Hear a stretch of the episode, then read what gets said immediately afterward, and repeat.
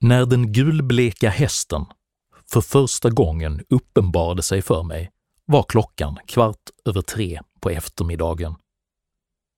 Han kom i form av ett långsmalt myndighetskuvert med mitt fullständiga namn prydligt förtryckt bakom en genomskinlig plastruta. Avsändaren var den mäktiga byråkratiska koloss som under min uppväxt gick under namnet Skånes läns landsting, eller kort och gott Landstinget, men som numera identifierar sig med det mer moderna tilltalsnamnet Region Skåne.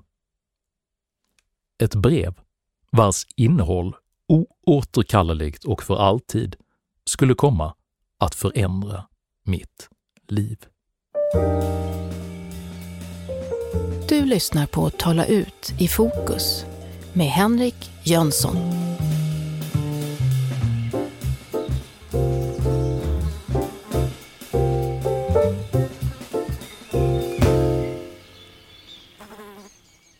Det jag som liten lärde mig i kyrkans barntimmar har aldrig riktigt suddats ut.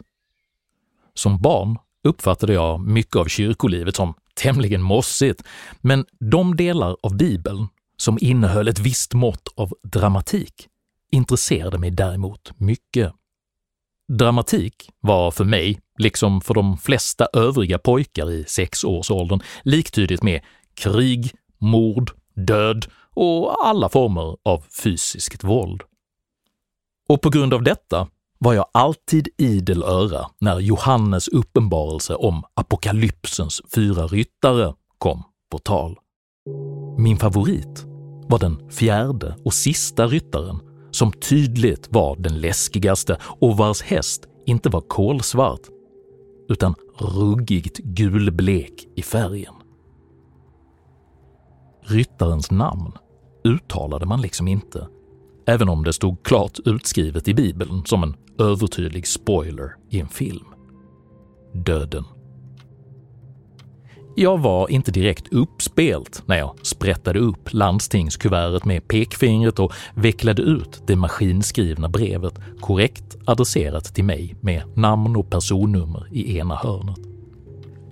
Jag skummade först igenom det korta innehållet, men någonting förhindrade mig från att ta in och förstå innebörden av vad jag just läst.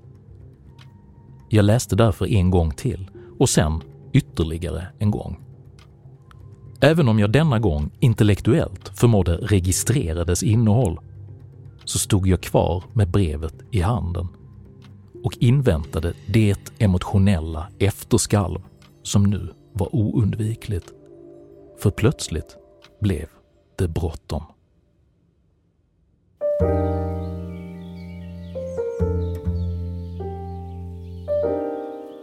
Jag växte upp i Malmö på 70-talet och eftersom min pappa arbetade som präst kom jag tidigt i kontakt med frågor och tankar rörande religion, moral, filosofi och vad meningen med livet egentligen är. Men jag köpte inte de färdigpaketerade lösningar som tillhandahölls i skolan, kyrkan eller samhället i stort och började redan som mycket ung undersöka om det eventuellt fanns ett bättre och framförallt roligare sätt att göra saker och ting på. Jag hittade som barn ofta på nya lekar och satte ständigt igång projekt av olika slag. Projektens gemensamma nämnare var huvudsakligen att de var orealistiska och närmast uteslutande misslyckades.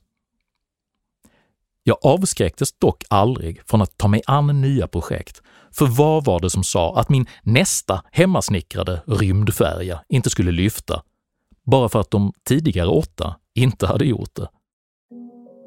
Trots mina barnsliga projekts dåliga track record lyckades jag nästan alltid övertyga mina kompisar om att det var en bra idé att delta och ofta ingick även någon form av affärskomponent syftande till att göra oss alla rika.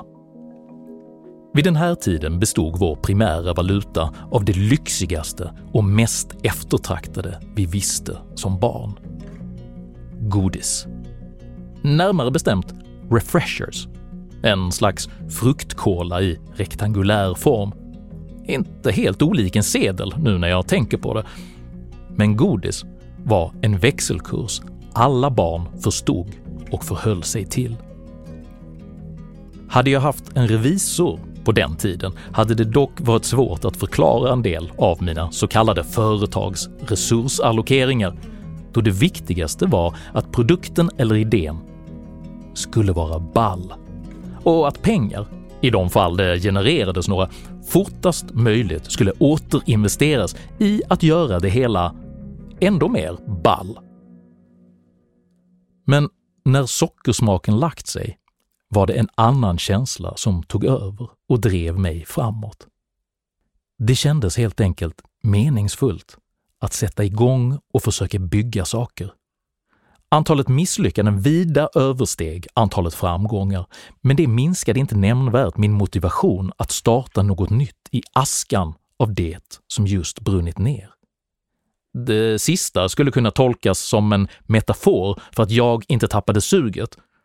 Och även om det är en bra liknelse så slutade mina lekstartups dessvärre mer än en gång i att någonting faktiskt fattade eld. I allmänhet blixtavvecklades dessa projekt av någon vuxen, parat med en subjektiv utredning om huruvida jag var citat “helt jävla dum i huvudet”. Vill du veta hur det slutar? Du kan låsa upp resten av berättelsen här i din poddapp. Då får du också en prenumeration på magasinet Fokus och tillgång till de andra rafflande avsnitten av Tala ut. Missa inte det. Vi hörs!